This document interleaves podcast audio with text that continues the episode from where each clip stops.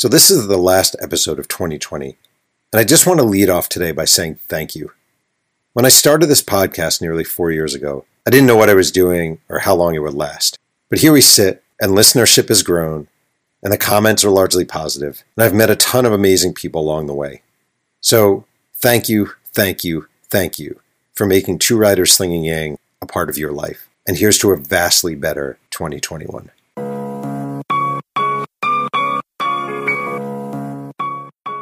My name is Jeff Pearlman. I'm the New York Times bestselling author of nine books and the host of Two Writers Slinging Yang, the podcast where one writer, me, talks writing with another writer every single week. Today's episode stars Danny Davis, the longtime University of Texas beat writer for the Austin American Statesman. This is episode number 188. Let's sling some yang. Dad, being quarantined sucks, and so does your podcast. Well, Danny, thank you for joining me here. Okay, so here's what strikes me about you. You get out of the University of Montana in 2007. You're a Montana native. You get a job in Austin, the statesman, and you were there for 13 years, which in modern journalism terms is like a tortoise living 250 years. That's an insane amount of time. How have you survived at one place for 13 years in modern journalism? Well, first off, you know, the Statesman, I think, is a place that you know people don't leave. I mean, you, you are correct. I've been here for since 2007. Um, I came down as an intern that summer and was hired, I guess, full time in August. But I'm still the youngest person in the sports staff. Um, wow! Just because of you know how much everyone loves being here. I think we've hired two full timers um, who are a couple months older than me during that stretch, and so you know, there's not a lot of people coming in. There's not a lot of people leaving. You know, this is an enjoyable, enjoyable place to to live, and I've been blessed. Um, you know, I don't think we're we aren't immune to some of the problems that have been in the in the newspaper industry, but luckily I've been able to keep keep my job and keep uh, doing what I um, like to do. And obviously, Austin is a great place to live. And you know, my wife has a job here. She's a Texas girl, so I don't think she really wants to venture too far away away from Texas. So it just everything just kind of worked out, and I've been really fortunate enough to you know just keep doing what I do and um, you know keep writing and uh, hopefully that stays stays stays the same because as I said, I have a kid now, so I have bills to pay, and I'd, I'd like to keep this job. Do you, when you work at a newspaper, do you still think of yourself as a quote unquote newspaper writer? Like when I wrote for the Tennessean, it was here's my newspaper in my hands. I can't wait to see my.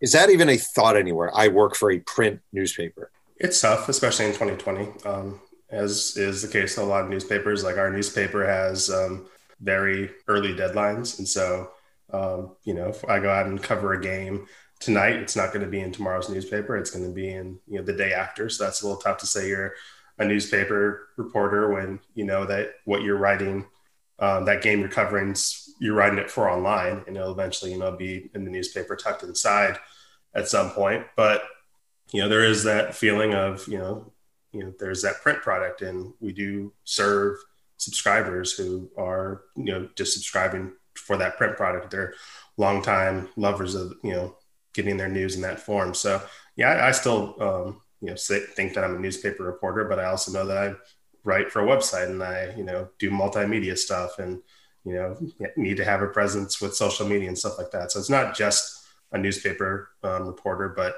that is something I still that's what I grew up wanting to do and I'm still going to claim that I do that for as long as long as I can. I don't think I've ever asked anyone this. I'm interested because you we probably have similar backgrounds where you grew up reading the paper and you love reading the paper. And I'm sure when you were young in your career, there's certainly this thrill about having a clipping in the newspaper.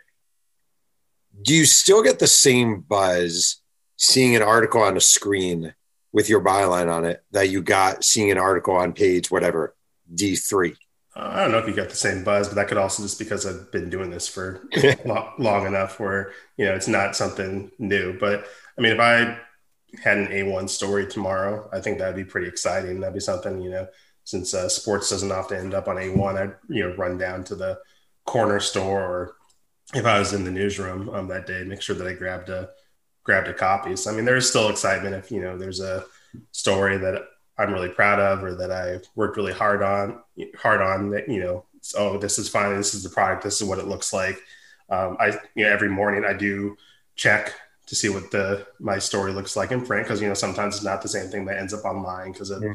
editing or you know needing to cut things for space. So, I mean, I, that's something I do every day. So I do like looking at my my product in, in print. So yeah, I mean, I still get it. I don't know if rush is the right word, but I do like seeing you know what my words look like in in a newspaper, and that's something like I said that's been going on since you know I was in high school. So um, yeah, it's, it's still it's still it's still a cool thing to me. So you grew up in uh, you grew up in Billings, Montana. What was the moment? Did you have a moment or, or a few moments when you thought, yeah, journalism? I want to go. I want to be a journalist. I want to be a sports writer. I mean, my story is kind of the whole cheesy sports reporter um, story. You know, you love sports, but you're never good enough to, you know, do it professionally, and you learn that you know early on. But you still love sports, have a you know pretty decent knowledge of it. Um, growing up, my parents we used to have these things. I don't know if they're a national thing, but we used to have these things called the Young Authors Conference, where you, you know, these like five, six year olds would write these little books and they go to the, you know, MSU, Montana State Billings was the college in town. So we go to their campus for a Saturday and we have our books read by professionals or whatever you want and get like feedback and read other people's books. And we get to like, you know, it'd be made into like, they put in like binding and stuff like that. And so we'd have like an actual, book. And so like I was doing that when I was, you know, five, six. I, I still have a copy somewhere of the first one I did. Um, what was the first one you did? I forget what the exact title is, but I do know it was about, it was about outer space and astronauts. And um, I haven't read it in about 15 years, but I'm sure it's, I'm sure, I'm sure it's awful. But so, you know, I, have always been a writer and then you, you get to high school and I was on my student newspaper in high school um, since I was a freshman and really enjoyed that. And then that goes into college and just keep doing it and doing it and realize it's something you're good at. And um, yeah, I guess I just never wanted to uh, go do something that wasn't uh, reporting on sports. So that just kind of just uh, carried me through. But I've been writing for a while, and uh, sports is just something I've always loved and just uh, worked out for me. And luckily, along the way, people keep hiring me to write. How has covering sports impacted the way you view sports or impacted I mean, are you still the same guy who probably in high school on a Sunday, you know, kicks back and watches the NFL? Do you still are you still passionate for teams? Are you passionate for players? Have you seen too much behind the curtain? Yeah, I think um, you know, as probably is the case with a lot of people. I mean, it definitely kind of has impacted how much I enjoy sports. And that's, you know, necessarily may not be because I've seen behind the curtain or I had a terrible experience with an athlete, although every once in a while you're like, okay, that guy was really cool to me or that guy was kind of a jerk. Um, but you know, especially with my job, I see so much that like sometimes if it's a Sunday, I don't want to watch football. I want to, you know, kick back and now that I have a kid, hang out with him or, you know, hang out with my wife or just, you know, do chores around the house. Um, and so like I'm not as passionate, I'm not as knowledgeable about my teams. Like I grew up a Rockies fan. Um, I root for the Cleveland Browns, but even you know Cleveland's they're eight and three or nine and three right now. Like I haven't enjoyed um, their season, you know, that much. But you know, if Cleveland goes on and wins the World Se- or wins the Super Bowl, the Browns or the Rockies ever win a World Series, yeah, I'm going to be a little you know cocky. I'll get I'll get into it if they're you know in, in the World Series or the Super Bowl. But like I'm not watching as I would have you know growing up. I'm not listening to the game every day on the radio. I'm not you know watching it. The Browns when I first got here.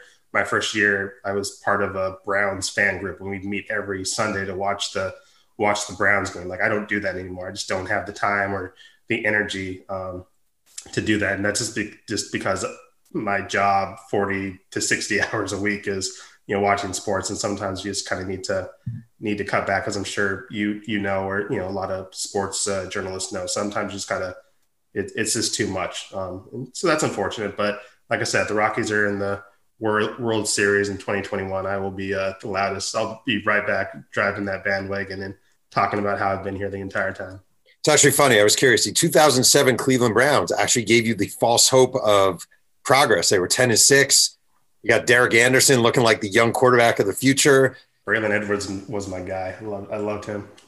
Yeah, a lot. Braylon Edwards out of Michigan was going to be a great wide receiver, and like Kellen Winslow, and everything was going to be great for the Browns. And the Browns of Browns for the Brown Browns next the next decade as they as as they tend to do. But Baker Baker's leading them, which is fun for me since he's a local kid for me. Um, and so we're we're we're I, I have hope again. I'm just not going to be watching every week. Did you you cover a lot of Baker Mayfield in high school? Yeah, Baker, um, his junior year when he got his um, first start on varsity was 2011, and I left the high school beat after the 2015 season. So I was there for his junior year and his senior year. So we got to see a lot of him in football, and he was a really good baseball player too. So we, we um, got to cover him a lot in, in baseball. Wait, so what was he like? I mean, obviously, he later, at least from afar, came off as a pretty cocky, I would say some would say kind of insufferable guy, you know, blah, blah, blah, blah, blah. What was he like to cover as a, as a high school kid? He was just as cocky and confident when he was a junior at Lake Travis High School as he, as he is, as he is today. Um, I've always, I've always enjoyed Baker. Um, I, I think he's a, his, his, story is interesting. He's always had that chip on his shoulder. Um, but you know, he was, he was fun to cover. He liked doing media, which sometimes you don't, you don't get out of high school athletes. Um, so he was always someone win or lose, um, will give you a quote and be willing to talk to you. Um, you know, he liked being the quarterback of one of our biggest high schools uh, in our area, and um, yeah, just seeing him kind of grow from what he was as a junior, wondering why he was in the game in the first place, to you know being you know that guy that everyone was like, okay, you know, this is one of the better better players in the area. To then you know seeing his rise through college and the pros has been kind of cool to watch. But yeah, he's uh, I, I still kind of think he's a kid in my eyes, which yeah, you know he's married now and his mid mid twenties. That's not the, not the case, but um, yeah, it's just kind of fun. To, and that's part of the you know that's one of the cool things about this job, especially if you do preps, is you know when one of your local kids makes it and you see them you know in the pros, whether it's you know baseball or you know NFL or NBA, it, it's it is cool to kind of see what they were to you know what they are now. Does it? do you keep? Do you feel like you keep a connection with them, and then? If you need to write about Baker Mayfield in some way, does having covered him in high school, do you think that helps you at all as far as him being more agreeable, or to to a guy like that, is it just distant past and I don't give a crap? Um, I, th- I think it depends. Um, I think if I needed, absolutely needed something, um, I could probably get a hold of um, his parents, or maybe eventually get a hold of him. Um, and you know, if it was a downtime, you know, they may may agree to do something because you know we gave him pretty, we've given him pretty favorable coverage through through the years. Um, I, I, think it probably just depends on the athletes. Like I've heard stories of you know athletes, um, you know, going you know going and making it pro and forgetting their hometown and forgetting the you know the people who used to cover them and not caring. And you know, you hear stories of athletes who are great and will always, if they have time you know give back and you know and answer a couple questions. So I think it just depends on the athlete. Um, Baker, whenever he's in town for you know a camp or whatever, um, you know, he's always good to our newspaper when we want to want to cover him. I haven't done a Baker story since his senior year at Oklahoma at the Heisman um, Trophy ceremony, but you know once again if he was in town and I gave him a call, I'm sure he would at least uh, pick up the phone. I don't know if he'd you know give me you know an hour, two hours, or whatever. But I know he'd at least uh, be polite about it and you know chat chat for a little bit. So when I was a uh, when I was a high school athlete, um, getting in the newspaper in the local newspaper was the thrill of thrills. Like uh, somewhere behind me, I'm sure there's a binder with all my clippings from the Putnam Trader in Putnam County, New York, and I was just a runner, you know, but like you know, blah blah blah, and you'd save it, you'd be excited, and you'd show it to everyone. And do do athletes can you tell do that, does it still matter to them getting coverage? If you write a profile of someone on whatever the texas women's basketball team or a high school kid or what, do they still care? Does it still matter to them? I think it probably matters more to their family and their their parents. Um, i honestly don't think the athletes care that much. Um, i think they'd be more inclined to you know retweet you or something like that if you had like a tweet about them or put up like a short a short video. I don't think um, articles um, matter as much to the athletes because that's not how they consume their media. Um, but also, once again, if if I wrote a you know a, a really big profile on an athlete, I'm sure they care because if I wrote if I'm writing a big profile, that means they gave me their time.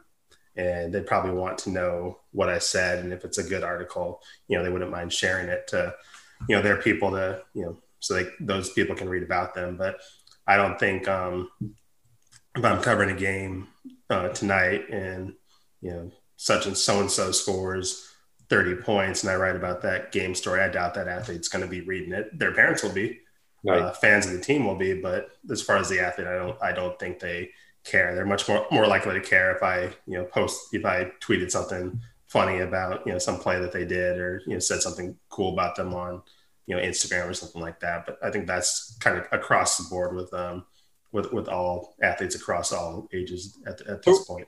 Wait, so are they less inclined to give you? Let's say you want to sit down for forty five minutes with whatever whatever app name the app doesn't matter. Do you feel like they are less inclined to do it because they care less about the profile you're going to write about them? Um, I, I don't know. I think it's, I, I think they, if it was just them, maybe, but I mean, you know, their, their school wants them to, right. uh, you know, do these interviews so they can get positive, positive coverage. And so, I mean, I think that helps with my job since I cover Texas, um, having, you know, the, um, their PR wing want, want their stories out there. So I don't know. Um, and sometimes you get this, these issues when, uh, athlete leaves and you're trying to like do like a pre-draft story or something like that. And, you know they don't have time for you. But you know, since I do cover these teams and I'm around, I think that helps. Um, and you usually don't like to criticize athletes too much, so you know there's probably not a lot of bad blood between me and those athletes. So I think for the most part, if I if I need the time, I'll get the time. But I don't know if, um, if when I put my request into the the SIDs um, for an athlete and they tell the the athlete, I don't think the athlete is circling that on their on their uh, Google Calendar or something like that, or overly excited about it. But I also don't think they hate doing it. But right. you know, it's not the first thing that they wake up and think when when it's the day of the interview.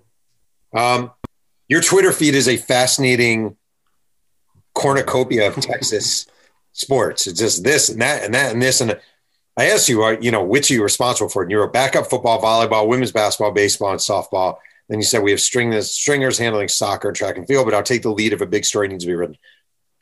To cover it, to be an umbrella reporter of a, univer- a huge university with a huge sports program, um, can you be an expert on the individual sports? Do you need to be an expert in the individual sports? Do you need to know the football roster, the volleyball roster, the women's basketball, blah, blah?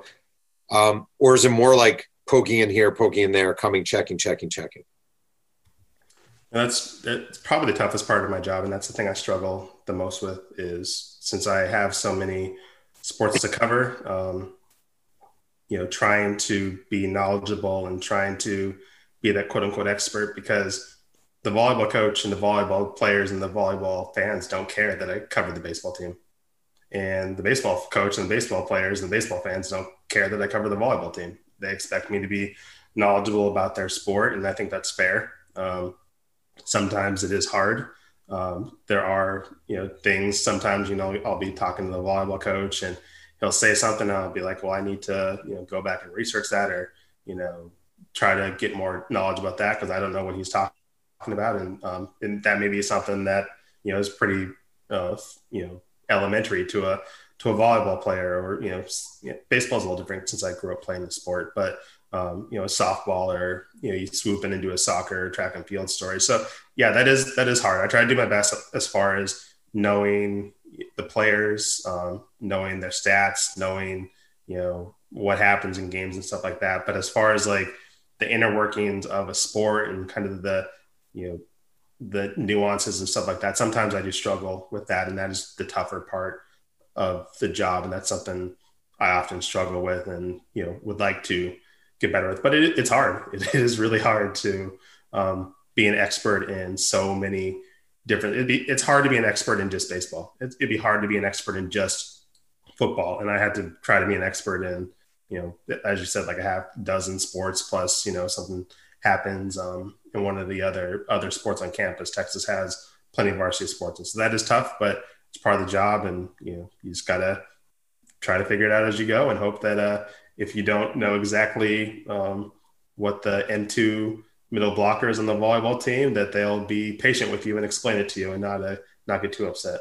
Are you are you one of these people who is very comfortable admitting you don't know what you're talking about? Um, most of the time. I mean, there there are some sometimes where you know e- ego gets in the way and you try to you know, try to fake it, but at the same time, you know, people aren't stupid. Um, especially you know if you're a coach or a player and this is your life or you are a, if you're a fan of one of these teams you're probably a hardcore fan and most of the time people can tell if you're faking it so there's no sense in you know trying to act like you're something you're not, and sometimes you just got to swallow your ego and you know ask for help or know that you need to go do some research when you when you get home. You know, sometimes if it's a press conference, it's not best to raise your hand and be like, uh, "Can you can you explain exactly what this is?" That may be something to circle and try to circle back with later. But sometimes if it's a one on one or um, you can pull an athlete to a side, it's not the worst thing in the world to ask for help or you know lean on an, another reporter who may be around who you know doesn't have a bunch of sports to cover and just focusing on that. And um, for the most part, the Texas press corps is pretty um, pretty tight knit. I mean, they're competitive, but they're also um, you know willing to, to, to help out a fellow reporter if needed. So, what does it mean to be um, on game day? What does it mean to be the backup football reporter? Like, what is you you go to a game on a Saturday? Like, what do you what is how does that unroll? How does that unfold?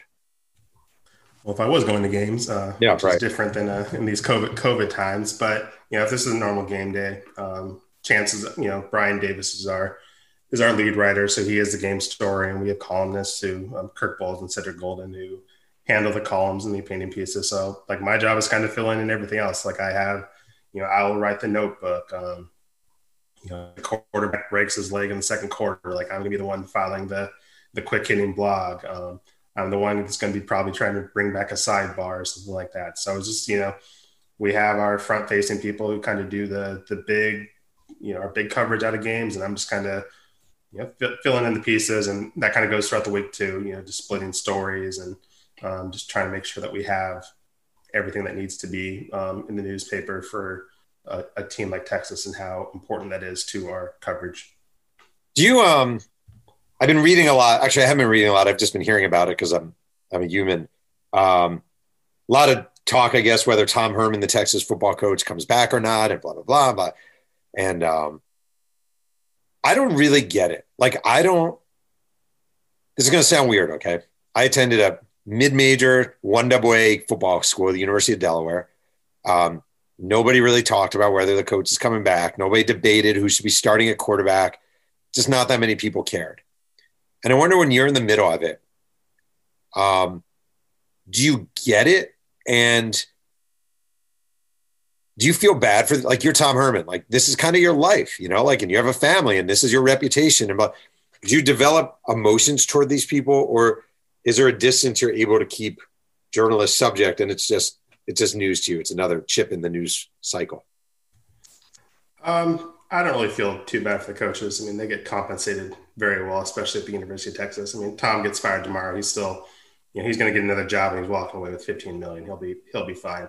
Um, I do kind of, you know, feel bad sometimes for family members because, you know, it's one thing to say you're the head coach and, you know, you don't read social media and stuff like that, but you know, they're, it's, it's human to, for their family members to be reading this stuff online or poking around on Twitter and trying to defend, um, their loved ones. I do I do sometimes feel bad for you know loved ones as far as you know feeling bad. Um, but yeah, I guess when you're kind of in the middle of it, um, to go back to your original point, I don't really get it either. Um, there's a lot of times where I think um, you know people are really um, quick to react, and it's kind of silly that Tom Herman's fighting for his job and he's going to be seven and three this season. Um, but you know that's also why he gets paid what he gets paid and that's why you know i get i have a job because you know there's that passion and there's that interest and there's you know those crazed fans who um, ride ride and die on what the longhorns the longhorns do. And they're the ones that are upset that texas hasn't won a big 12 championship since uh, 2009 and haven't won a national title since 2005 so um, you know passion leads people to do crazy things. And while it may not be rational um, for people who aren't uh, bleeding burnt orange, I mean, I guess I understand why people um, sometimes are have a tough time grasping reality, but um, I guess I don't get paid to uh, um, you know make those decisions when it comes to Tom Herman's job security, which is which is nice. I um, here's something I'm fascinated by, and you're closer to it. Texas is just as good example as Alabama or Georgia or any schools. Texas has a uh, seven million dollar football locker room. Costs seven million dollars to make. Each locker costs about nine thousand dollars, Tom Herman, who was there when they built it, wanted each locker to literally glow. Um, the lockers are stainless steel instead of wood. Each locker has a 37 inch television on top. Um, uh, the Hook'em tray holds the player's helmet, pads, and gloves and slides out for easy easier access. The glove hooks even have the Longhorns cu- uh, logo cut into them. Underneath the helmet and pads is a custom made battle gear rack with a cooling fan at the top to help dry the helmets. And schools brag about this stuff. Like they brag about this stuff. Like, look what we have.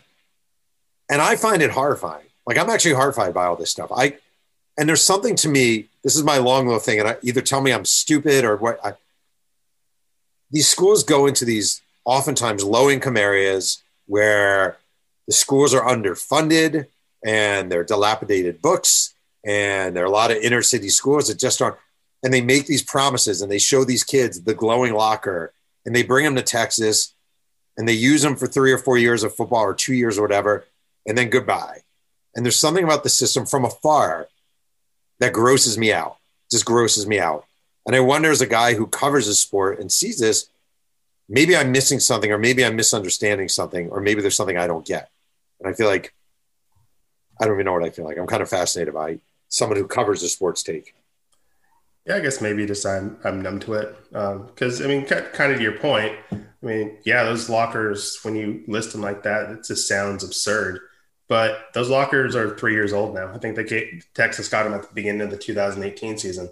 So you know, there's in that time, there's probably been a dozen, 20 schools that have you know installed things that are cooler than what uh, Texas has. It's just college football is an arms race. It is what it is. Um, you know, Texas decides to go back and use locker rooms that um, you can find at a local high school. They're just going to get past when it comes to recruiting from every other school who's upgrading their stuff. I mean, Texas still, for the most part, I mean, their facilities are not up to par with some of the um, you know powerhouses across the across the nation. They're trying to get up to par. They're doing a bunch of renovation projects, but that's just what college football is. And yeah, it does seem silly when you're talking about that money and talking about the money that the football coaches are making, and you're talking about you know some you know these athletes coming in and, and trying to try and chase their dreams, and some of them not being able to. But that's just kind of what college football is, and sometimes you just got to just ignore it and power through and um, try not to think too much about it because it'll make you a little a little sad or it'll make you uh, you know a, a, little sick. But that just is it is what it is. Um, to you know, borrow another cliche, it's just kind of that's that's college football, and you know, it's no different at Texas as it is Texas A&M, as it is at Clemson, at Alabama, those West Coast schools. Um, you know, me and you, uh, you know, Delaware and Montana, maybe it's a little different there, but even Montana, you know, has uh, you know, silly expenses that they're in perks that their football players get, and that's just that's just what it is. It's what you need to be able to compete and get those athletes there because if you you know bring an athlete that you're chasing into a you know torn down locker room um, with uh, you know not that great of a dining hall and stuff like that. His next visit when he sees all the perks at that place, he's going to go there instead. So it just it's it's weird, but that's college football, and I don't think it's going to change. I think the train has already left the station. It is miles away from this at this point. Yeah. Uh, you wrote a piece in 2018 that was really, really good. It was called uh, History 101 an oral history of Mark Payton's national record on base streak at Texas, and um, it was about a about a former Texas player from uh, the early uh, well 2013 2014, uh, Mark Payton, who got on base 101 uh, games in a row, 101 games in a row, which is absolutely insane. Um, and it was a really fascinating sort of deep dive into uh, into sort of this little sliver of history that nobody was really thinking about or talking about, and you found it. Um, and I wonder, like, what makes a guy think, you know what, I want to do a story on, and I want to do as an oral history. Mark Payton's 101 game uh, consecutive game streak. That's that's a subject. Like, how does that even happen? Yeah, I, you know, I like oral histories. Um, I know some people hate them, um, and I can see the arguments uh, against them. But I like you know, being able to jot down people's recollections and let them um, sometimes guide the stories and let instead of me um, always writing and having to guide um, where these stories go. But um, I knew I wanted to do an oral history. Um, Mark's record is one of those records that Texas uh, brags about because it's a national record as far as I mean, no, they don't know for sure, but no one's been able to prove them wrong, and so they claim it as a national a national record. And it's just one of those things where this one day I was like, you know, I'm gonna have some time over these next few months. Let's see if um, can throw some stuff out there, see if it sticks. And one interview led to the other, and, and enough people wanted to talk about it, and it just kind of kind of worked out. But you know, a lot of these times, you know, I'm a curious person, and that was just something that interested me. I did an oral history this past, uh, I guess, during this quarantine time. I don't even know what month it is because time all runs together at this point. About um, a 25 inning baseball game that Texas played in in 2009, I believe it was, um, against Boston College. It's the longest uh, baseball game in uh, college baseball's history. And you know, this is one the, another one of those things. It's like, well, this is kind of an oddity. I'm curious about it. I'm sure the people involved have a lot of things to say about it and will be willing to talk since a lot of them are kind of out of the game now and have, um, you know, fond memories and want to talk baseball. So uh, it's kind of just a combination of things, and people were willing to give me their time and talk. And I thought it was kind of a fun story, and it's probably one of you know favorite things I've been able to do since I got on the Texas beat. It was just fun, it was unique, and um, yeah, it was it was cool. It was cool to share that history with uh, people because I'm sure a lot of people um, may have remembered that on base streak, but probably wasn't on top of their on top of their mind. Has COVID made being a sports writer miserable?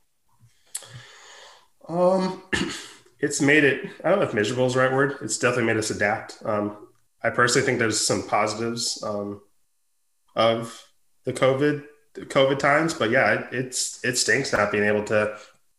Um, we lost the baseball season. I love baseball.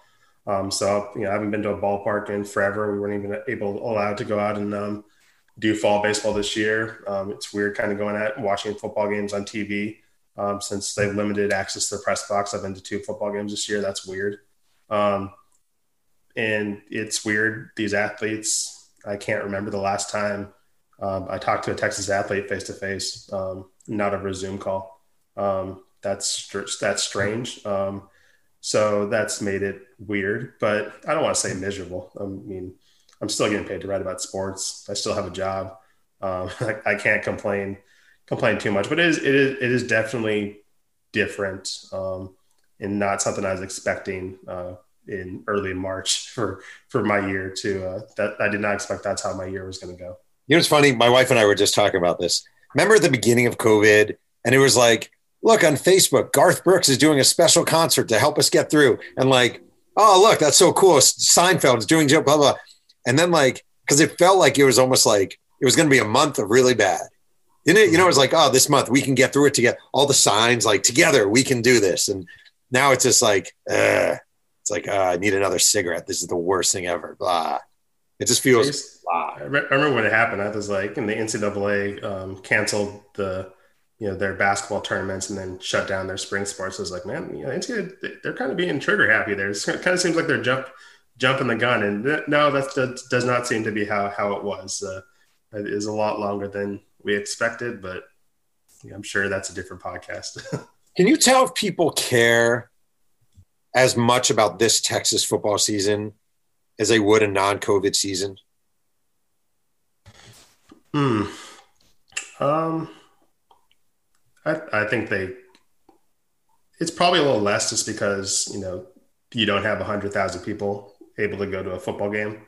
Yeah. A lot of people are experiencing it in a different way, having to watch it from home. Um, you know, I, I, think Texas was supposed to go to Baton Rouge this year to play LSU, and so they lost that trip, which I think bummed out a lot of fans, bummed me out as a member of the media. Um, so in that aspect, since a lot of people are taking this season in differently, there's probably a little bit of a um, people are dispatched a little bit, but you know, people had you know high expectations for this Texas team, and you know they thought they could maybe contend for a you know national title, and with what with college football being as weird as, as it was going to be. So I think the losses sting just as much. Um, you know, ten years from now, no one's going to you know no Oklahoma fans going to hear COVID as an excuse when they're bragging about the win that they had over Texas this year. And uh, so, I mean, the wins and losses still matter. And I think people are just as happy or just as upset um, when, when, those, when those happen. But um, as far as overall excitement, yeah, it's probably tempered a little bit. But um, people are still reading our stories and people are still, uh, you know, clamoring, uh, you know, on the message boards and all that stuff. So I mean, the passion is still there. Just maybe just to be a little, a little bit of a different feeling, I guess. Let me ask you a final question. I'm required to ask every guest this. What's the most angriest subject's ever been at you?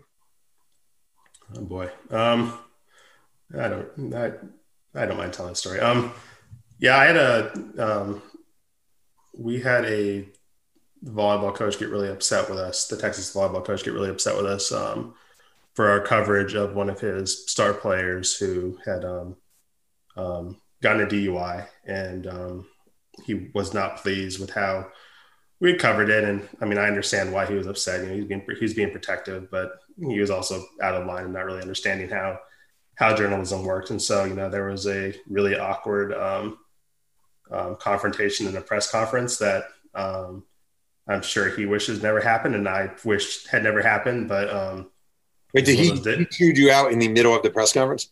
Yeah, he he came in with his athletes and um, said something, and I really had I was not responsible for that story. Um, our cops and courts reporter was responsible for it, but I had tweeted it, and he was upset that I had tweeted it.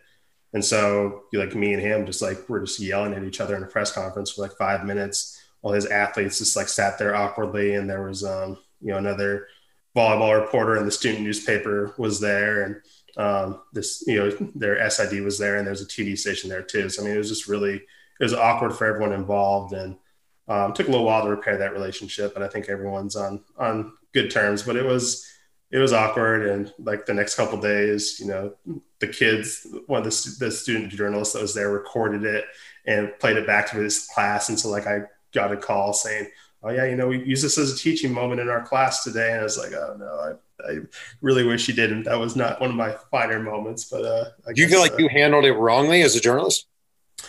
Um, yeah, I wish I would have. Um, I don't think it. I don't think it was pro- like I don't think our newspaper did anything wrong. Um, and I don't think I was wrong in defending myself. But I don't think I needed to defend myself in front of his athletes or um, people, my colleagues who are trying to do their jobs. Like I wish. Um, I'd have been like, I'm not having an argument with you. If you want to talk about this afterwards, we can. But um, I'm just not going to sit here and yell at you for five minutes for um, something that doesn't involve the rest of the people in this room because I don't need to be um, seen by your athletes as a confrontational person who's yelling at their coach. And once again, there's people in here who are trying to do do work and get their post game press conference in and done and get get home to their family. So I wish I would have not um, engaged in asked the coach to step outside, which I'm sure he would have loved to. Um, still give me a piece of his mind, but I, I didn't like the way that I had um, engaged. But in the end, it was. Uh, um, I get I,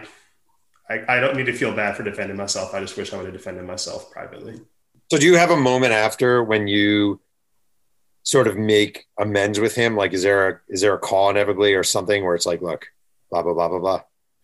Um, you know, it took it took a little while. Um, you know, we I was taken off of coverage for a little bit um, by my bosses. We sent a stringer to the next couple games and kind of let everyone um, cooler heads prevail. And you know, eventually, um, I think I traveled to one of their games, and the coach pulled me aside afterwards, and we had a little little talk about it. And um, there had been some back channel um, discussions had with you know other people and stuff like that. So uh, eventually, you just kind of let bygones be bygones and let's go get a beer later and you know laugh about this at, at some point. But um, yeah it wasn't necessarily i called him that night and said we need to you know, talk this out. We kind of needed to definitely uh, kind of let um, let let some time time pass. And um, luckily my uh, employers backed me and allowed us to have that space. And we were able to you know those two years ago. So I obviously been able to cover his team just fine um, over the years, and we have a good relationship now. So that's an unexpectedly great story. I don't know. I don't know if it's it was great. It was it was a it was a stressful time, but it, it worked out. I know, but if you happy, happy ending, happy ending, I suppose. I just kind of feel like if you do this job long enough, we're all going to have those moments, you know. And like at the end of the day, to me, at the end of the day, it's all about the stories we acquire in our lives and accumulate in our lives.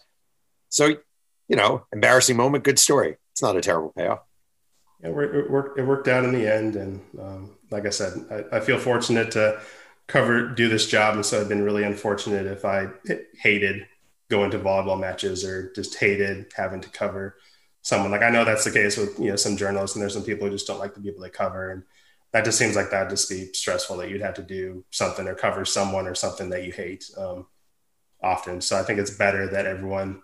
We don't need to be best friends, but we need to at least be cordial because I, I just I don't have time to be miserable, and so that would be a that that that would that would be that that would suck um, for lack of a better word.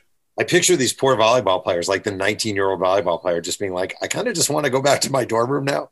They, they, they, just like sat there very awkwardly ahead. And then after the, the, the argument, we had the press conference. And so that was, that was the weird thing too. Like after this argument, we had to be like, all right, so here, you know, what about the match? You know, what, what happened there in the, in the second set? And, you know, normally in these press conferences, since I'm kind of the, um, I don't want to say authority, but like I'm the one who's there the most, like I take the lead on a lot of these questions um, since I'm there the most. I'm from the bigger bigger publication, and so it's just kind of like we had to turn that off and then all of a sudden be like, ah, so that second set, what what what happened there on that run? Was it was awkward, but uh, the the athletes, God bless them, they uh, they they pushed through, and I'm sure they had plenty of stories to tell once they actually got back to the locker room yeah. teammates, or they get back to their roommate. You're not going to believe what happened today. Mm-hmm these two old guys, right? They started yelling at each other. It was very coach got in with that that that reporter that's always here, and it was it was it was very strange. That's awesome. That's good.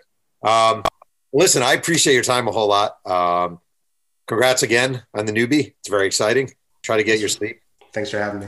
I want to thank today's guest, Danny Davis, for joining me on Two Writers Slinging Yang. You can follow Danny on Twitter at AAS Danny and read his work in the Austin American Statesman.